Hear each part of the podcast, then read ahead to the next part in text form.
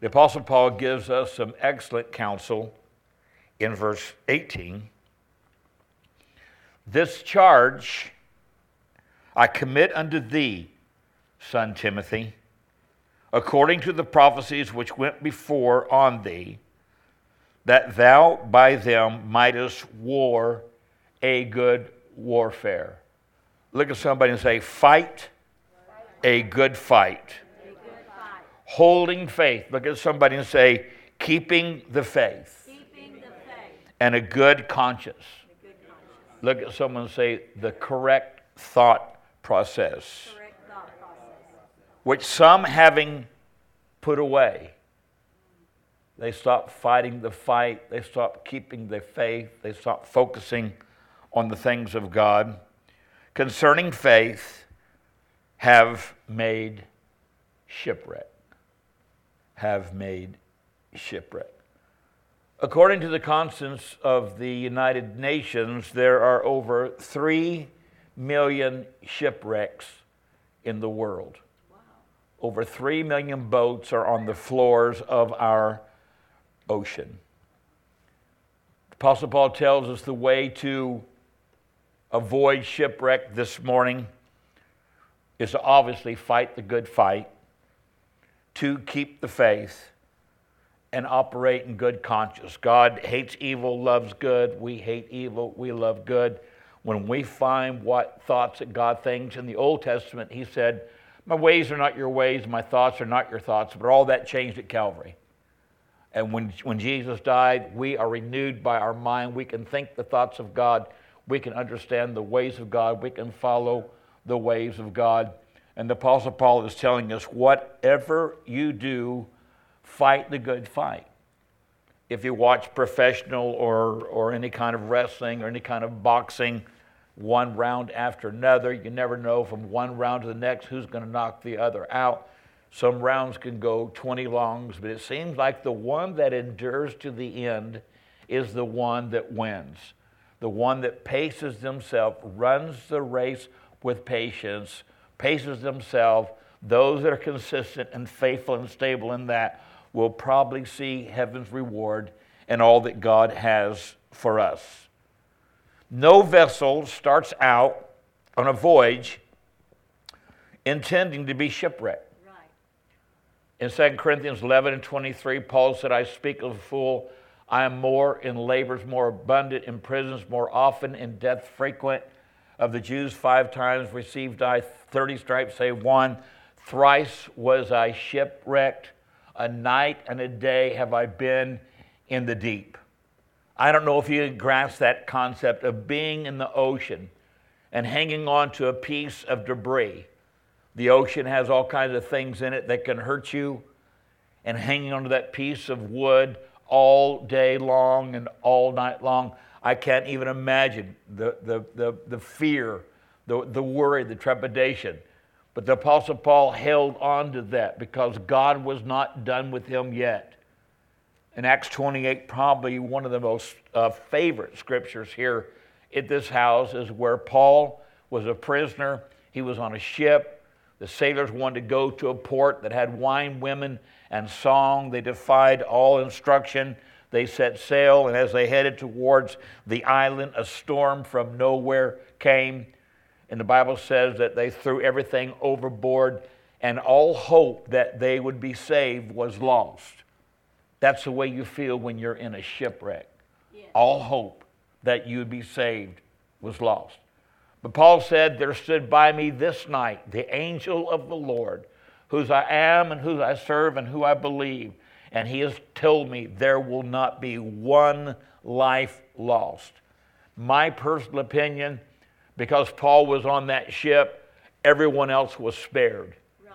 Know, your family may or may not receive what you have to say, but they're watching your life. That's right. And there might be people in your life that the only hope they will ever encounter is the hope that you bring them in times, good times, bad times, when they see your faithfulness and your walk with the Lord and it turns them towards the things of God. You might still be alive today because there's someone you have not yet led to the Lord. Yes, Jesus. Think about that for a moment. Think about that opportunity God gives us to witness and to let our light shine and to let God flow through us. Paul was on that ship. The ship shipwrecked. We know the story. He made it to the island, starting a fire. We know a snake bit him. We know he shook the hand off the snake. And I'm going to tell you if, if the devil can't kill you in a storm, he'll try to kill you with the snake. I have learned that there's no good snake except a dead snake. I saw a video of someone took a seven foot rubber rattlesnake and laid it on the side of the interstate. I believe it was Interstate 40. And as they set up a camera to watch that snake, an 18 wheeler pulled over, backed up, ran over the snake, backed up, and ran over it again. That's my kind of guy. That's kind of the attitude that I have. Shipwreck couldn't kill him, snake couldn't kill him. Why?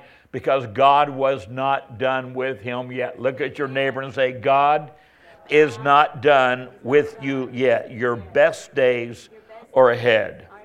A night and a day in the deep, just floating, just drifting, holding on to a piece of, of wood or whatever it was that was floating that he was holding on to. Three times he experienced a shipwreck, not just once, not just twice, but three times was involved in a shipwreck. Obviously, two things. Number one, a survivor, and number two, all hell was against him. But aren't you glad that greater is he that is in you than he that is in the world? Because if God be for you, then who could possibly be against you? Neither death, nor life, nor angels, nor principalities, nor powers, nor things present, nor things come, nor any other creature shall be able to separate us from the love of God, which is in Christ Jesus our Lord. Yes, amen, amen, and amen. There are three things that bring storms. There are three things that causes a shipwreck or attempts to put us in shipwreck. And know Shaylee's taking notes, so I'll share those three things. Number one, one thing that causes shipwreck is storms. Number two, that causes shipwrecks is war. And number three, what causes shipwrecks is wrong voices storms, wars, and wrong voices. We know the story that we just shared about Paul in a storm in Acts 28. Jesus told the disciples, We need to get to the other side. When they got in the boat, got out away from the coast, the shore, a storm from hell came. Disciples were afraid that they were going to lose their life. They woke Jesus up. Jesus commented on their lack of faith. And then he spoke to the storm and said, Peace be still. Aren't you glad this morning that Jesus is in your boat?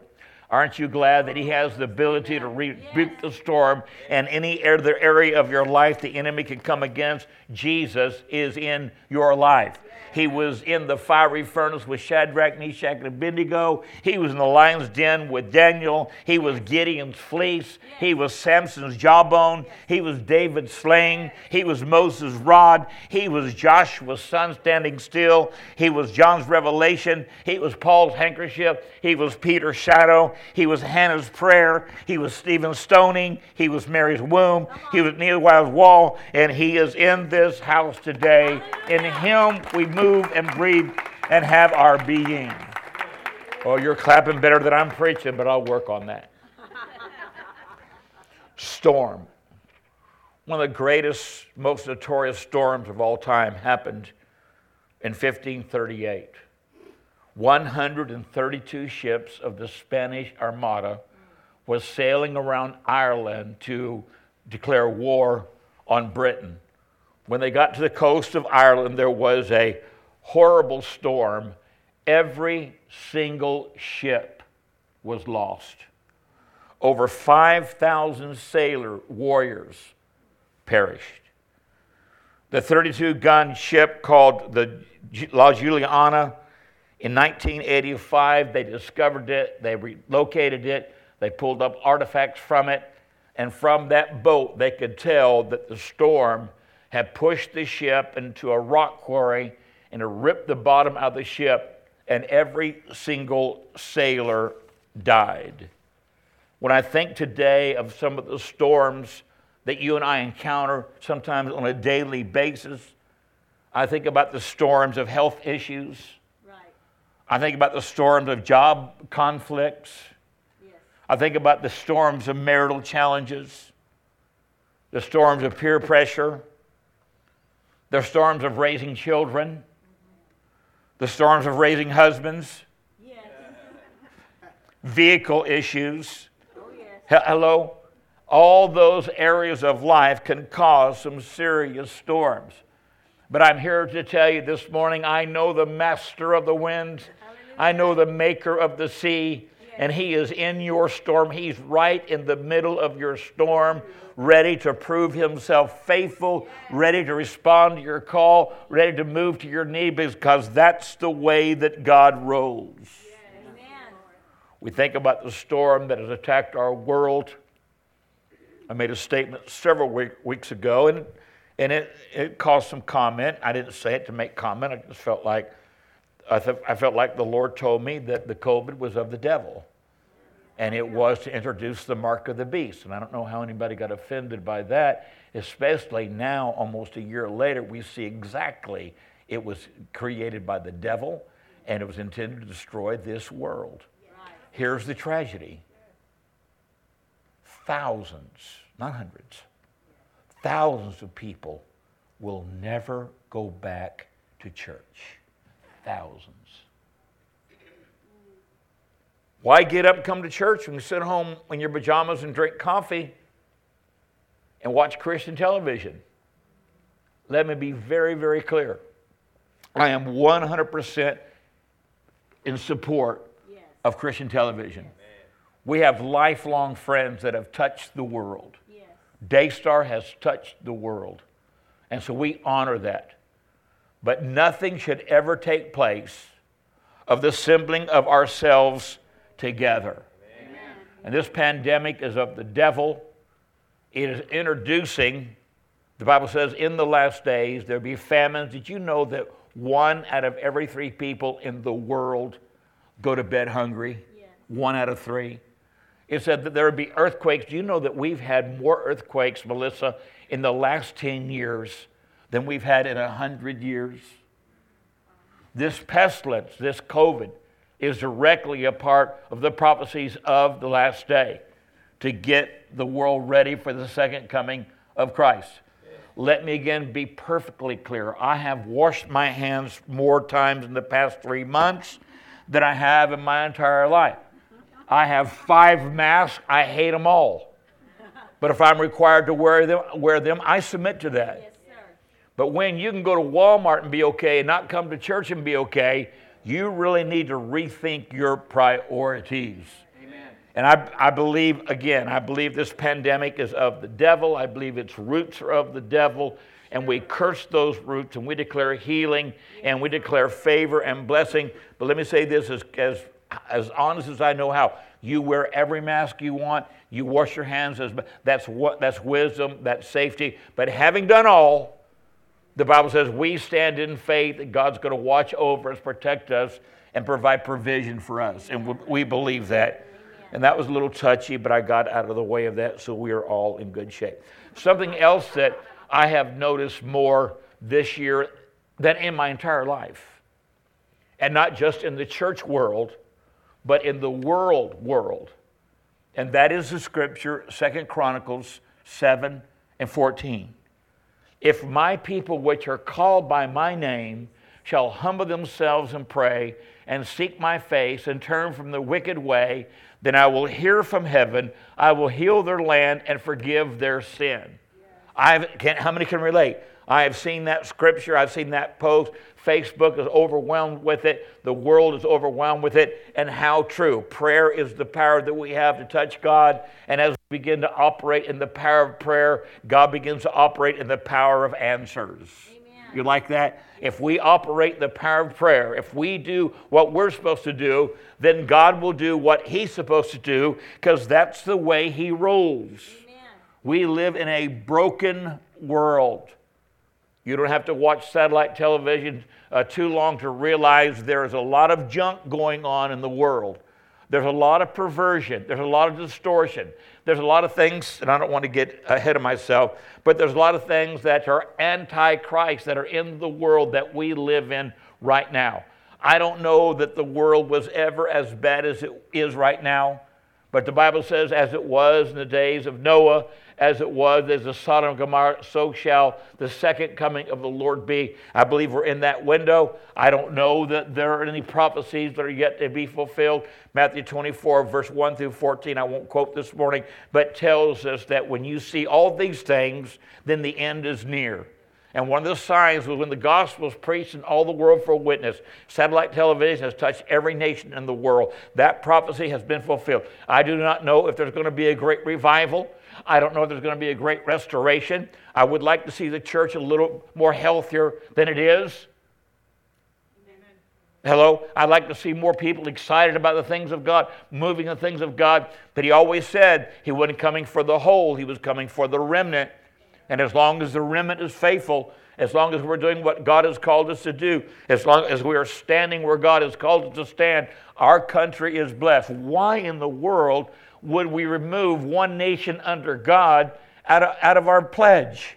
Why in the world would we take in God we trust off our money? What in the world is wrong with society? Can't they realize that we are the apple of his eye? And he daily, hourly, minute, second, nanosecond is constantly thinking about us and how he can bless us and how he can touch us and how he can be a blessing to us. Amen. How in the world could we ever forget that? Paul said in Romans 8 and 18, who, by the way, was beheaded for his testimony. I consider that the present suffering are not worthy to being compared to the glory that will be revealed in us.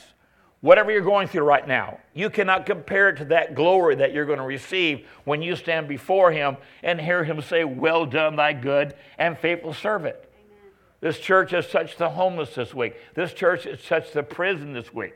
This church has touched the hungry this week.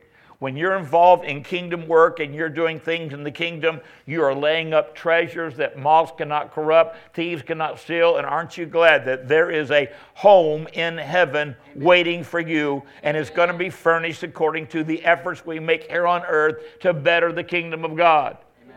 Look at somebody and say, I am a Deuteronomer, and I have come to Deuteronomize.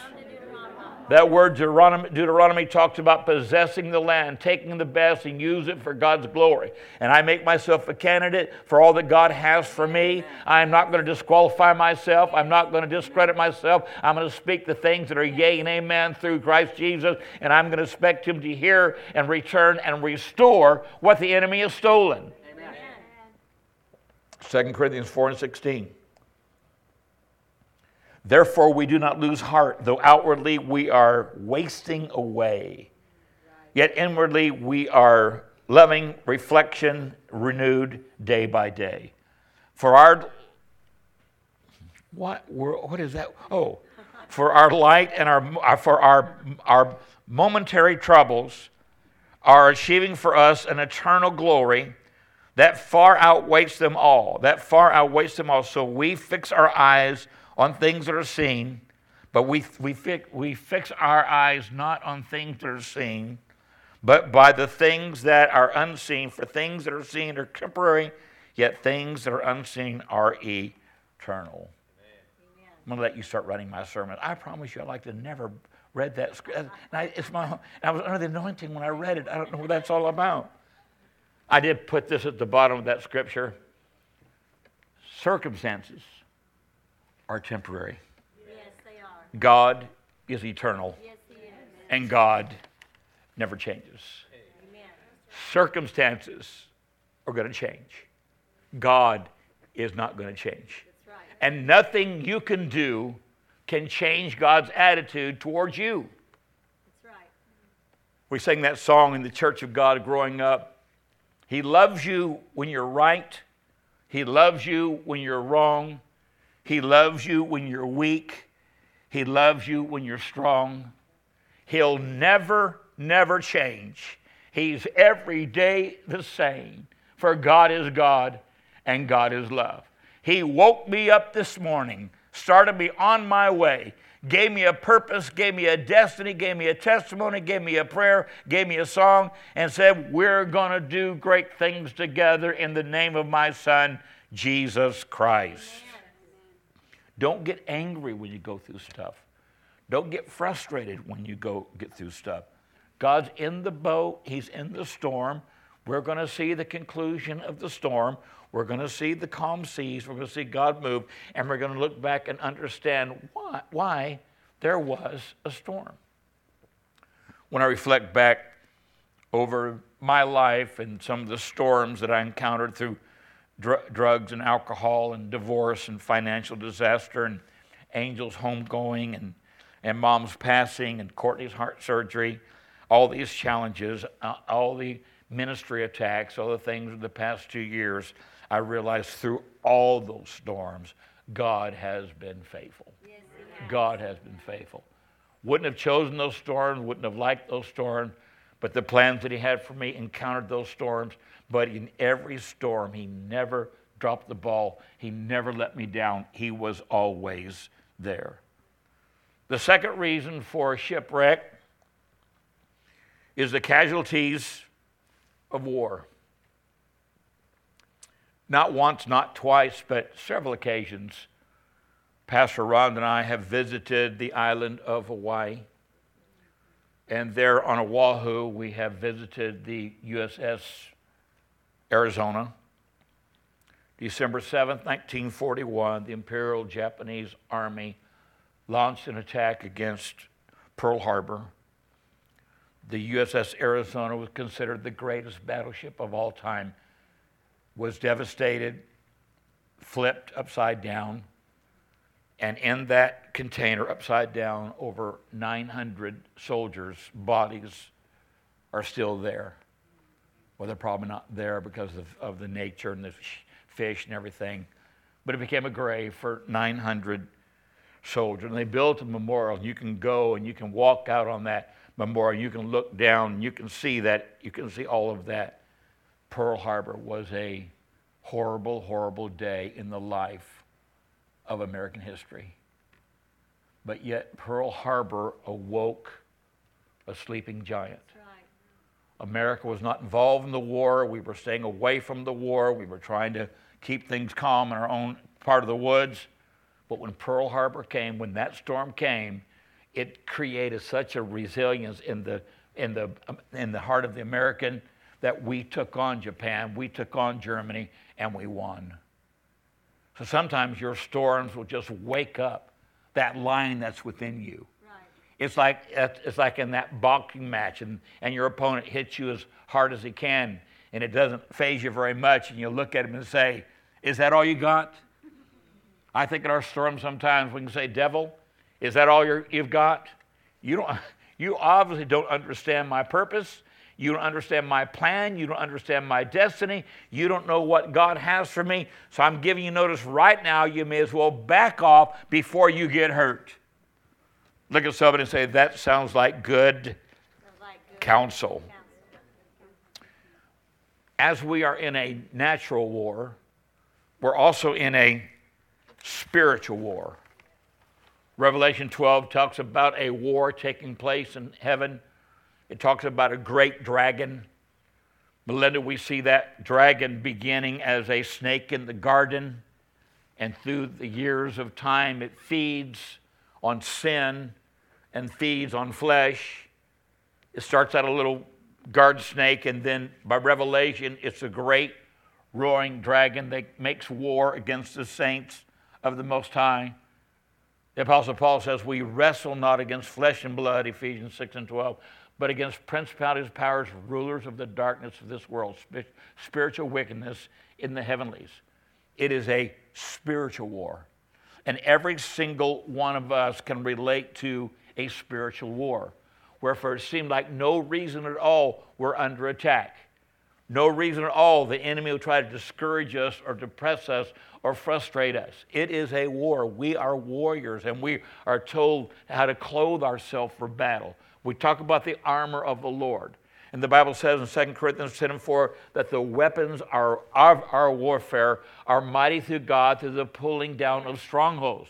Because we're not wrestling with flesh and blood. We're wrestling in the spirit. And if you're going to rest, wrestle in the spirit, then your spirit man needs to be healthy. Your spirit man needs to be strong. And I found five areas of life that can make you healthy, that can make you strong, that can make you whole. Michelle, you ready? There's five of them. There is prayer, which is probably our greatest weapon. There is praise, which is in our arsenal. There is praise, which is a part, there is worship, a part of our artillery. There is community, what we do on Saturdays or during the week when you go out in the community, you're the church, the community. And then there's the fellowship of believers. When we come together, we are to encourage one another, build up one another. Yes. Last Sunday, we learned we enter his gates with thanksgiving, we step into his courts with praise, we start operating in appreciation. And God, I told you last week, the, the, the person who is appreciated for what they do will do even more than what's required. The person that is appreciated for what they do will do even more than they are required. We are told, we're told, called to take these five entities and to fight the good fight. The good fight. Look at somebody and say, You are a warrior in Christ and you're going to win this battle. I speak conclusion to your battle. Go ahead, at somebody. I speak conclusion. You're, you're going to win this war and realize the benefits from it. Yes. We've been fighting for a long time.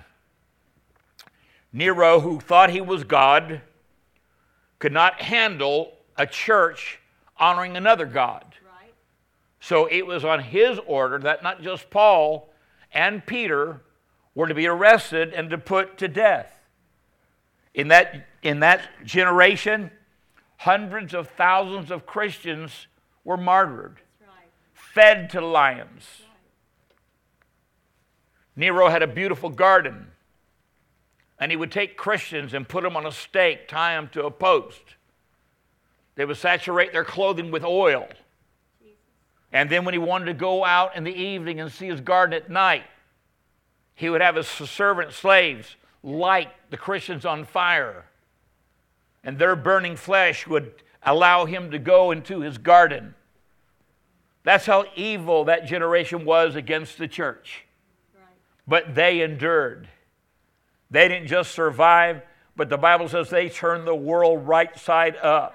They, they, they operated miracles in faith and power and they created an army that day that has never yet since been defeated.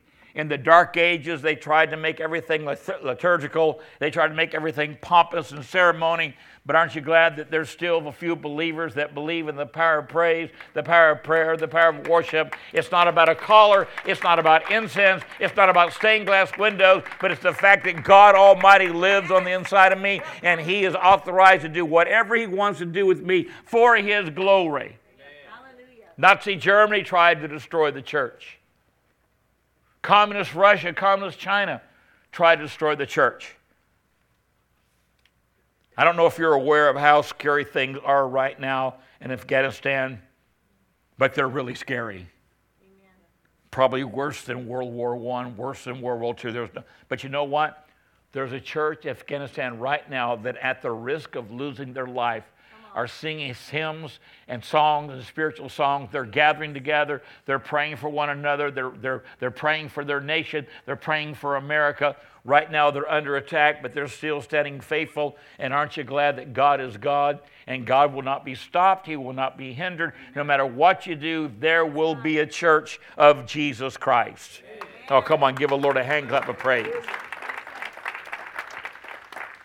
Matthew 18 and 18, Jesus said, Upon this rock I'll build my church, and the gates of hell shall not prevail against it. In, in, Revelation 12 and 10, it says, They overcame the enemy by the word of their testimony and by the blood of the Lamb, and they loved not their life even unto death. I think about that just a little bit, how God has put things in your life to create a testimony. For when you go through depression, you can always declare verbally, The joy of the Lord is my strength. When you go through sorrow, you can declare, There is a peace that passeth all understanding. When you go through financial challenges, you can declare the word that says, My God shall supply all my need according to his riches and glory.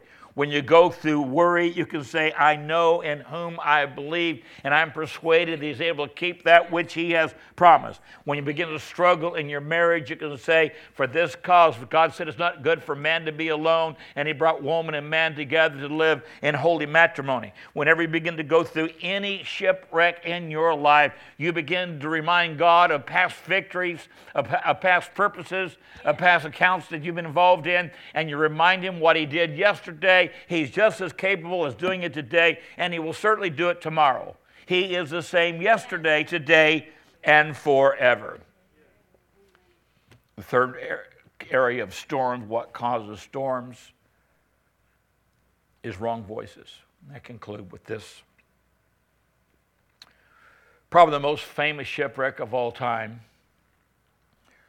would be the Titanic. Yeah. April 10th, 19 21. It was three football fields long. It was one football field high. There were nine different floors. It had a maximum occupancy of 2,228. There were 2,224 tourists on board. When it hit the iceberg, it sank in less than four hours. 1,517 people lost their life that day. When they built the Titanic, they said, it's unsinkable, it's unstoppable. The architect that designed the Titanic died that day. There were several reasons for the calamity. Reason number one, they only had enough lifeboats for a thousand people. There were over 3,000 people on board with the help. The rope that went down into the water to, to put the ther- thermometer to determine the temperature of the water, the cord was 100 foot short and ne- never made it. They were going way too fast. They were at full speed in iceberg territory several reasons for it. It took place, probably the greatest tragedy on sea, not in a time of war. There was another ship, a sister ship, that was a little bigger than the Titanic, and it was turned into a hospital before it sank. Wrong voices. I wrote here the power of counsel the power of books, yes. the power of prayer, yes. the power of trust. We've asked this congregation for years to hang around people that celebrate you, not those that tolerate you. Right. Get around people that love the things of God, learn from them, glean from them, question them, watch them, pattern them. Get healthy people in your life saying healthy things. Allow them to bless you and encourage you, allow you to grow whatever tool God has given, whatever tool the church has, take advantage of that. Know what the Word of God says and make sure you stay humble. You can't tell anybody you're humble because then you're not humble. You can't tell anybody that you operate humility because then you're not operating in humility. They said the Titanic could not be sunk. The enemy will tell you all kinds of things that God can't do. He's a liar. Proverbs 16 and 18, most of you know that thought. Pride goeth before destruction, and a haughty spirit before a fall. Important to learn humility. I think the best way we learn humility is to wash the feet of others as we would desire for them to wash our feet. And that means absolutely nothing to this congregation. But in that generation, they didn't wear socks, they wore sandals, and there were no paved roads. They walked in dust and dirt and muck and mire and mud. And when they got to the house that they were going to visit, the host would take a pan of water and a towel and he would wash their weary feet. He bathed and washed the mud and the muck. And then he would anoint them with oil and he would massage them. And that's what a perfect host did. And reminded the story of the woman with the alabaster box I got to tell you something funny. I don't know if Chris caught that yesterday or not, but I was having a moment in the sound booth by myself. I was having a moment.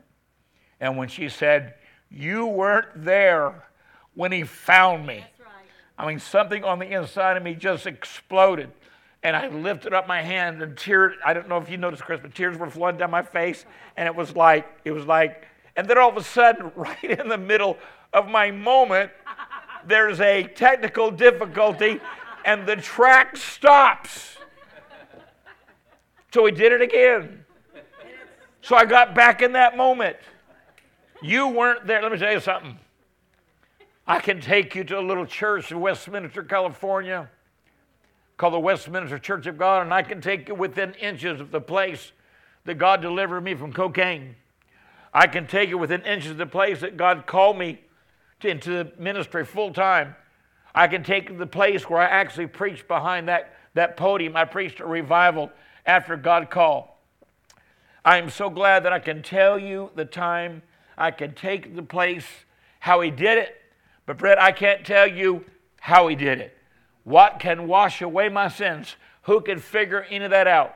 But aren't you glad this morning you're bought by the blood and people don't understand what you're going through when you touch God and you're a light in a dark place and you're making a difference for somebody else, regardless of technical difficulties?